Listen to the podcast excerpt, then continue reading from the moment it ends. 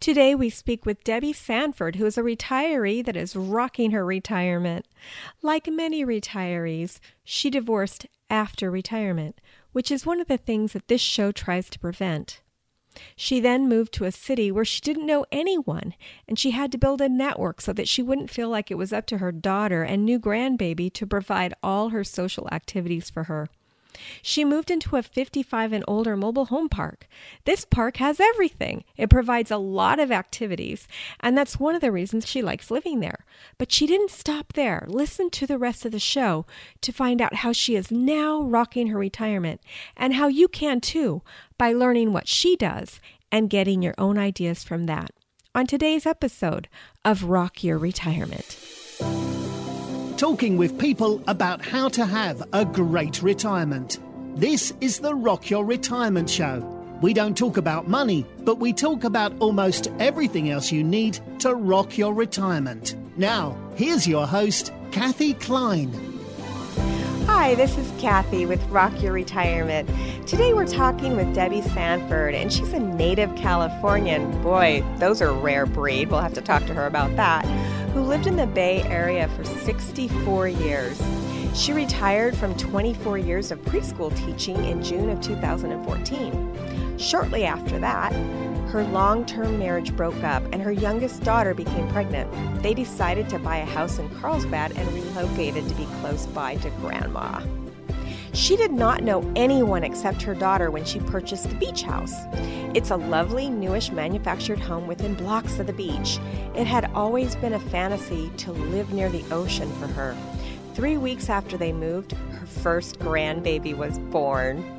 So, welcome to the show, Debbie. Thanks for coming. Oh, thank you. I'm glad to be here. How long have you lived here in the San Diego area? 15 months. So, brand new to the area. Yes. You lived in San Francisco. You I lived in a suburb. And you knew a lot Alamo. of people. Yeah. Where Alamo? It's 30 miles east of San Francisco. Okay, and you probably had a wide variety of friends there. I did of 35 years. Wow, so to pick up and move, that's a little adventurous of you. Yes, it was. So, what did you do? How did you figure out what you were going to do after moving here and not knowing anybody except your daughter and your new grandbaby? Yes, I didn't want to be a burden on my daughter and son in law as far as being a social burden on them. So I saw the baby during the week, but I needed something to do in the evenings and uh, weekends. So in my community where I purchased my manufactured home, there's 383 homes in there, and they have activities, and it's a 55 restricted place. So I just signed up for all the activities they had in the park. I think I worked on the used clothing sale and the white elephant sale and Fourth of July parade and things like that. And so I met a lot of women my age there, and it was almost like having sorority sisters. That's fantastic. And then after that, I needed someone to hike with because I like to exercise every day. I needed someone to hike with and to bike with, and I didn't, none of the ladies wanted to do that. So I found out about meetups which is international organization and you just google meetups and say what you want to do and where you live and these events come up and you just show up where it is and you have instant people to do things with so i'm in about 20 meetups now Now, are you active in all 20?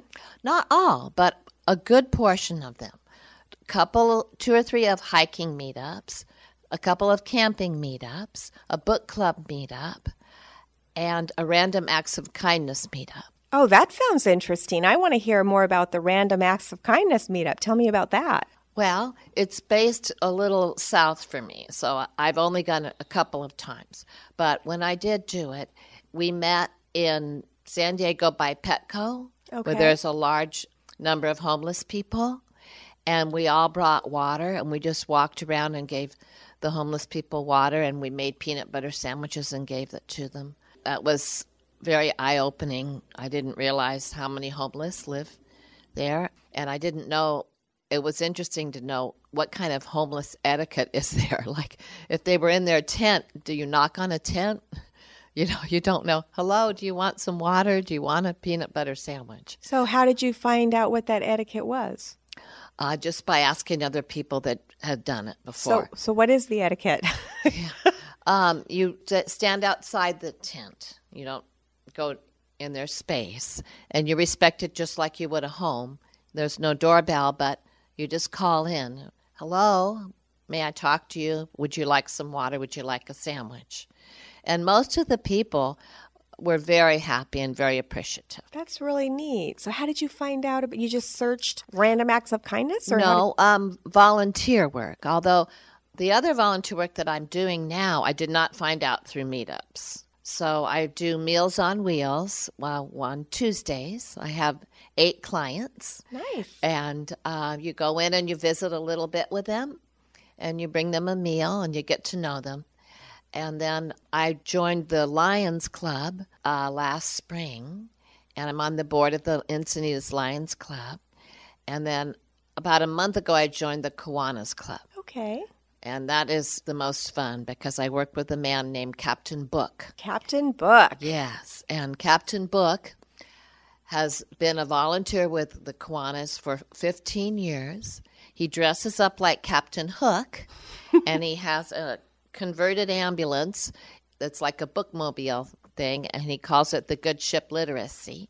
The good ship literacy. How and he two or three times a week he goes to Head Start schools or Camp Pendleton. He goes down into Mexico too and does a little pirate skit. So now I'm part of his little skit. So I had to buy a pirate costume at Party City. do you do do you say arg? no, we have we have a certain little skit routine. Yeah, Okay. but um, yeah, and, and it's wonderful. So we have music and lots of props, and we do a little performance. You would call it a live performance for the children, and then we give away free books. So he has given away. He was just honored a few weeks ago, honored for giving away his hundred thousandth book. Wow, In a 15 hundred books. Yes. Did he start this all on his own? Yes. it- Well, through the Kiwanis Club, he did. Yes, he started it, Wow, and he is eighty-three now. Eighty-three. and he still does it. He's What- an inspiration. that is inspirational. I think he started when he retired. Wow. He was a professor of theater. Oh, so of course he Yeah. created the skit and everything because he knows how to Yeah. do that. Yeah. That is really interesting. So w- that's how you've met all your friends by coming Through here? meetups and in the park where I live. Yes. Yes. And through the meetups, you meet friends that you do things outside of the meetup. Like now, I have a special friend that I spend time with, separate from the meetups. And so that's, I guess, think that's the point of meetups. You meet up and then you make friends.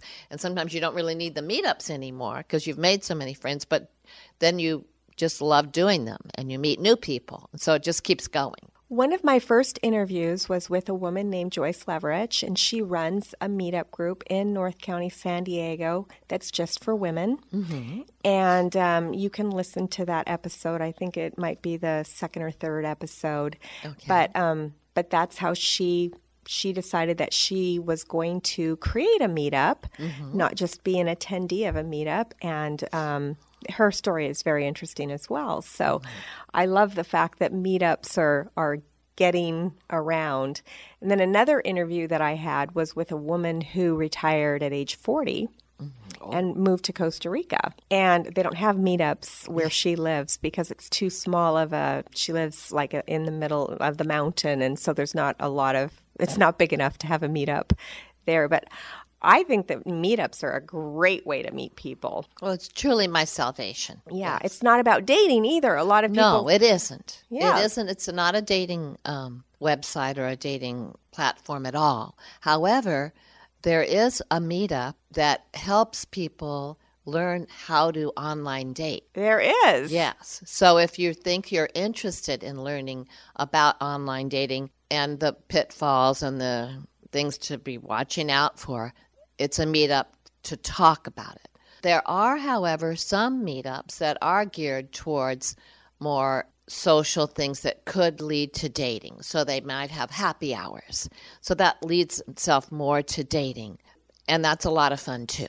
But the ones I'm primarily interested in are, are activity based. Right, because you like to hike and you Yeah. like to do other things. Well, that's really great because, you know, a lot of people will move and then they don't know what to do with themselves. Mm-hmm. Or one of the reasons why I created this show, and you said that you and your husband are separated, and I don't know the story or if you want to talk about that at all, but one of the reasons why I started this show is that when people retire, many times they will wind up getting a divorce because they wind up spending a lot of time together and they're not used to it. So mm-hmm. they go from working 2,000 hours a year to working no hours a year. And then all of a sudden, after six months of traveling and doing fun things and tying up loose ends, they hit a wall and they don't know what to do with themselves. Mm-hmm. Do you want to address that? I can, although that did not happen to me because I separated fairly quickly after I retired. I've met so many people in the last year who actually are going through divorce or separated because single people tend to join a lot of meetups because they used to be doing something with their spouse. Right. And then all of a sudden, there's no spouse. So I had it this doubly. I had no spouse and no friends. And so I that's why I immersed myself in it. I think what happens sometimes in retirement to couples is they like to do different things and they're not willing to do what their spouse wants to do. They're not compromising. They're not compromising. So the way I see it is if you don't want to end up separated and you think you're going to, you know, you're going to retire soon, you need to have some activities already on board that you and your spouse enjoy. And especially without other friends, because if you're going to be traveling a lot, you're going to be just the two of you. And it'd be really nice if you both like to hike or both like to bike or both like to photograph places and travel. So you really you really need to plan ahead for that. I think women basically are more social than men and it's easier for them to join new activities and make new friends. And men traditionally don't have as many guy friends as women have girlfriends and so it can be an unbalanced situation where the wife or whatever situation it is is off doing all kinds of things. And the man the husband is at home like twiddling his thumbs because he's waiting for his wife to get home and the wife doesn't want to feel that way. She doesn't want to feel like she has to be a social activities director. She doesn't want to feel like she has to hurry home to him because he doesn't know what to do and he doesn't know how to make his own dinner and he doesn't know what to do with himself and he's always asking her what are we going to do? Now this wasn't my case but i've talked to people who's it who was their case. Because you've um, met a lot of people i've met situation. a lot of people in the last year i went through a class uh, it was a wonderful class through um, san diego methodist church and it's also a national class it's called divorce care and it's a 13 week show, uh, one night a week, and it's all stages of separation. They talk about all the interesting things you need to get used to, look out for, living alone again. I could write a book about those people and the people that I've met. But basically, if you don't have common interests and you don't have common activities, it's not going to work out. So you need to plan ahead. That's really good advice because that's not something that our financial advisors tell us. It's nothing to do with money. You know, and that's again what this show is about. There's so much to retirement that has nothing to do with money. And again, that wasn't your situation, but you've talked to a lot of people where it is the situation. So thank you for sharing that. So what do you do now? So you're very, very involved now with volunteer work. Is is that something you always wanted to do when you were working?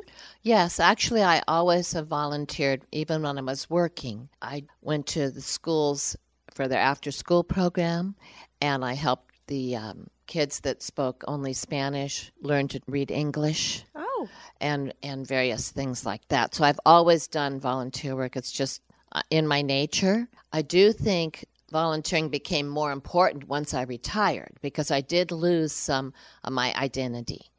I did lose being teacher Debbie, as I was called for 24 years. And I didn't have that anymore. And to have a good feeling about yourself, I think that you need to feel like you're bigger than yourself. You do something for someone else. I don't understand anyone who's able who doesn't help the community because it could be you that need the help. Right. In fact, sometimes when I'm delivering my meals on wheels, I'm thinking, oh my gosh, is someone going to be delivering me a meal on wheel in 20 years or in 10 years? Because you don't know. Well, sometimes it's good just to have the company. Yeah. You know, when you deliver the meals, do you drop them off or do you come in and have co- a cup of coffee or Mm-hmm. tea or something? Visit with them a little bit just so they know, you know, someone cares. Um, and if, if they don't answer the door, they know that you'll go and find um, the manager or you call a friend and say, Do you know where this person is? It's Make not sure like you're just going to say, Okay. And the other uh, reason that you want to do something for someone besides yourself is it helps you as much as it helps them.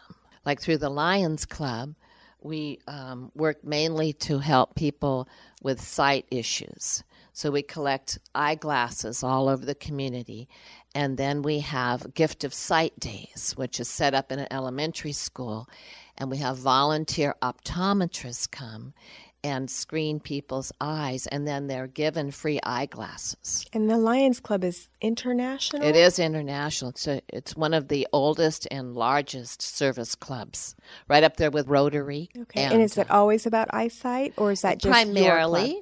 Primarily, um, yes, yeah, that's their main focus. And in the Kiwanis Club, besides doing Captain Book, the Kiwanis Club is basically for children. In fact, we're active now. Um, we're going to do this uh, Miracle of Quarters, it's called, where the high school kids, um, called the Key Club, do. Um, I was in the Key Club. Okay, all right. so, Ra- Rady's Children's Hospital. Maybe you did that. uh, no, it was in another state, but Oh, okay. And we do the blind surf event in the Lions Club. I'm sorry, I'm jumping around. The blind surf event where every year in September we have surfing for the blind people. So it takes about five sighted people to help one blind person surf. But it's totally beautiful to see the look on their face when they actually stand up on the surfboard. wow. It's that's, totally beautiful. That's amazing. I can't stand up on a surfboard. I can't either. Yeah. That is really amazing. So, really, it's helping yourself by helping others. Yes, I wouldn't feel comfortable by just playing all the time because I have a strong work ethic. So it's how I'm able to balance to feel I'm okay, I'm contributing something. I also spend a lot of time uh, in the afternoons taking care of my baby granddaughter. And I feel that I'm contributing to society by doing that as well, because I'm, you know, making life very stimulating for her. And, And I offer a lot of activities, and I will be teaching her just like I did my preschool students, just at, in the home though, and helping out my daughter so then she can do more, be more productive and do her freelance work she's starting to do, and in turn maybe be active in volunteer stuff herself. So I feel I'm contributing to that life as well. You know what's funny is that I I accredit my grandmother for teaching me how to read. When we were little, uh, my mother would drop us off at grandma's house, and grandma wanted to keep us out of her hair. And so she set up a table, like a card table, for my sister and I. My sister probably doesn't remember this because she was much young, you know, about a year younger than me. And it's an early childhood memory. And she gave each of us a notebook with a pair of blunt scissors and a newspaper. And at the top of each page was a letter. So there was the letter A and then the letter B and the letter C. And we had to go through the newspaper and cut out all the words that started with that letter and then use Elmer's glue and paste it into the notebook until that page was completely full. And I think I learned to read just through osmosis by finding the letters and cutting them out. And I think, I don't think she was really trying to teach us anything. I think she was just trying to keep us busy. Yes, but that was very productive, busy work. it was. Unlike tell, telling you to color in the coloring book, which Or watch I, I'm opposed to. Yeah. yeah. So interesting. So you're doing that, those type of activities Mm-hmm. with your granddaughter.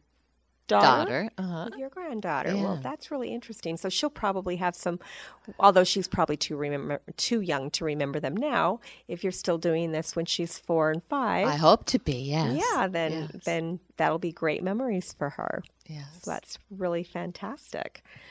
So I just want to make sure that we cover a couple of things. So when you retired, so you were a school teacher and you'd done that for a number of years, 30, how- 24 years. 24 I also did business work for 15 years before I had my babies.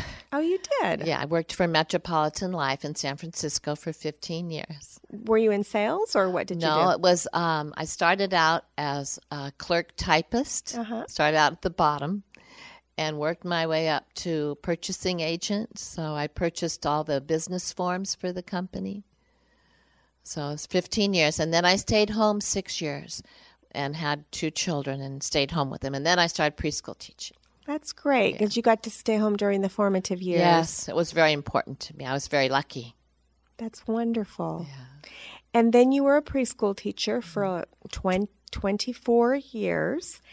And now, was your retirement sudden or did you work up to it? How did that happen? Well, I wasn't, it's hard. I wasn't really wanting to retire, but it worked out great. You know how sometimes things happen for a reason? Mm-hmm. Okay. The reason I needed to retire is because my job, which was teaching junior kindergarten or pre K, became almost obsolete because there's a free program in California now called TK, Transitional Kindergarten. Oh, And so the kids that I used to get that were in my class were kids that could have gone to kindergarten but weren't quite ready. Well, now all the school districts have, or at least the ones in the Bay Area, have free transitional kindergarten. So all those kids went to the public school, oh, and yours was a private program. private school, private school, and it became pretty much through attrition that I needed to retire. Now, I did, and I was a little sad about it, but if I hadn't retired, I wouldn't have been able to move down here when I found out my daughter was pregnant. So I found out she was pregnant only a month after I retired. Wow. Only one month after. so it just and she up. and her husband bought a house in Carlsbad. I'd never even been to Carlsbad. so that was in July 2014. She found out she was pregnant. I'd never been to Carlsbad.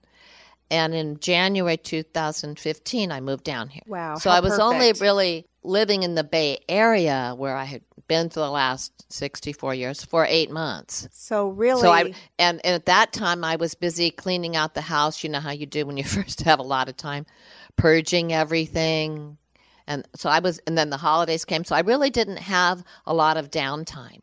And then I moved here and just got so excited that it was beautiful here. I can walk to the beach. I it's I live in a wonderful area. I love the weather. People are so friendly. It was it's just a perfect place for me now.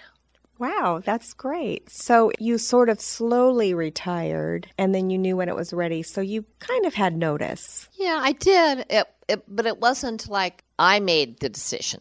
It was more like the decision was made, and and I'm sure that happens to a lot of people through their companies laying off people. They don't necessarily make the decision themselves. They're kind of saying, "Well, you know, it's kind of time." Okay. You know. Did you go through any kind of depression after that, or you just rolled up your sleeves, Yeah. started cleaning out the house, Yeah. and then it, all of a sudden it was ready to move to the San Diego area? Now, if that had not happened, if my daughter had not become pregnant and I had not moved down here, I would have moved anyway. I probably would have moved to another retirement place or over 55 place um, up in Walnut Creek called Rossmoor, which is lovely. I probably would have done that because I knew I would want to meet a lot of people my age that were retired. Most of my, or yeah, at least half of my friends up in the my area were still working. And there's a huge difference. That can be a problem. So you're all of a sudden not working, but oh, guess what? Your friends are. What? Right. So you can't go to coffee. Yeah. Well, I didn't really like to do that much anyway, but I still needed someone to do activities with. And so I probably would have relocated to a different age restricted area. Did you know I- about Meetup when you lived? No, I did not, but I also did not need them. Right. because I had friends, like I said, same friends for 35 years, and I was working. And that was, my life was full, and I was volunteering. My life was full. So, yeah, it does change a lot when you're not working. I think, I think it's important to find something that gives you self worth. You have to replace the feeling that you got of being worthy and feeling productive with something else.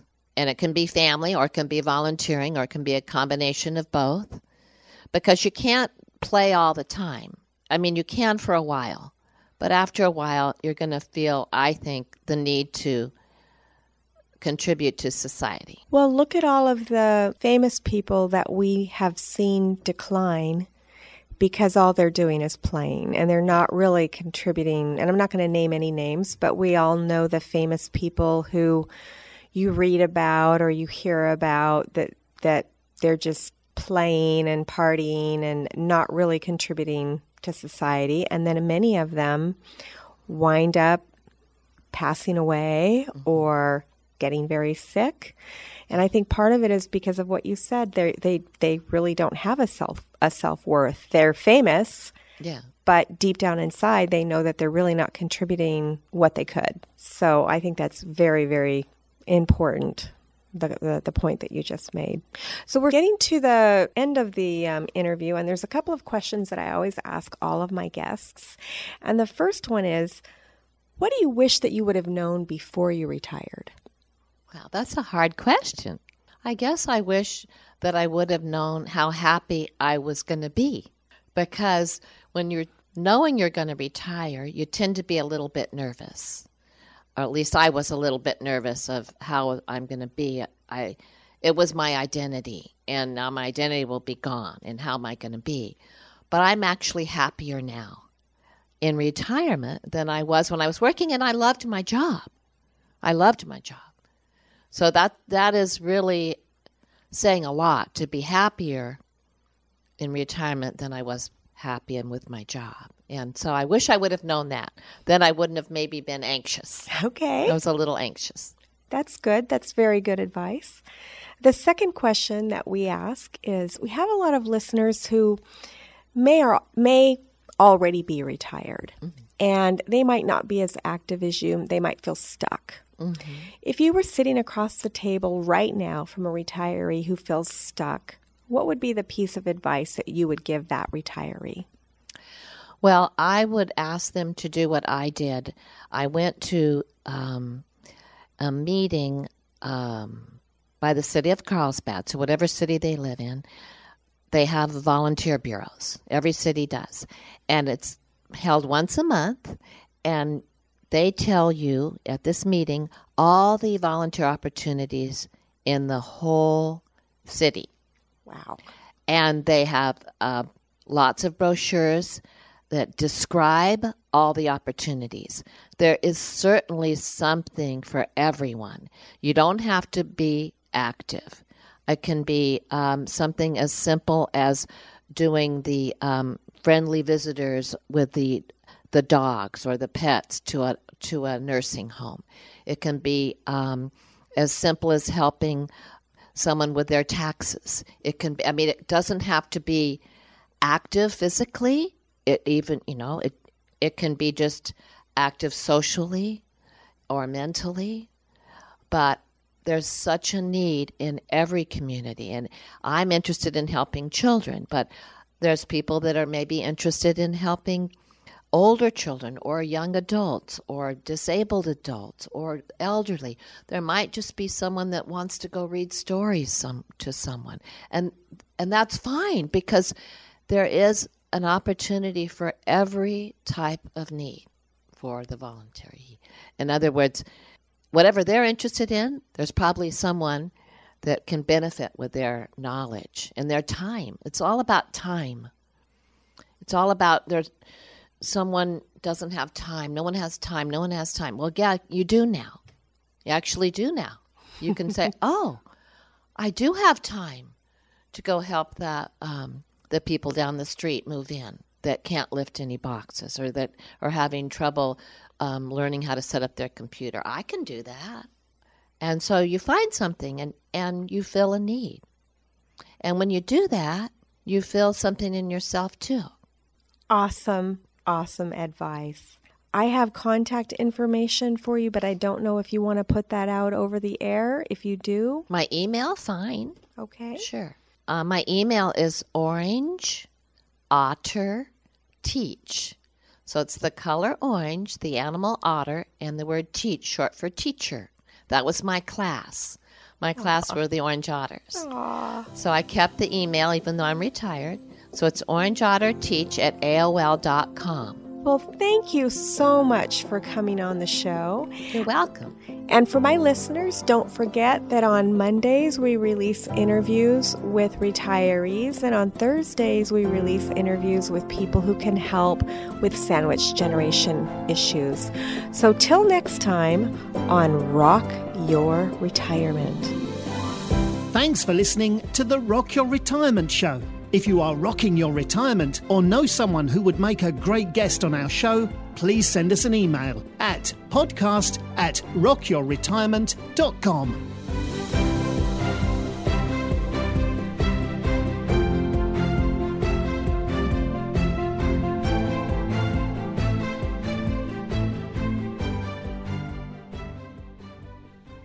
Are you a senior who's thinking of buying or selling a home?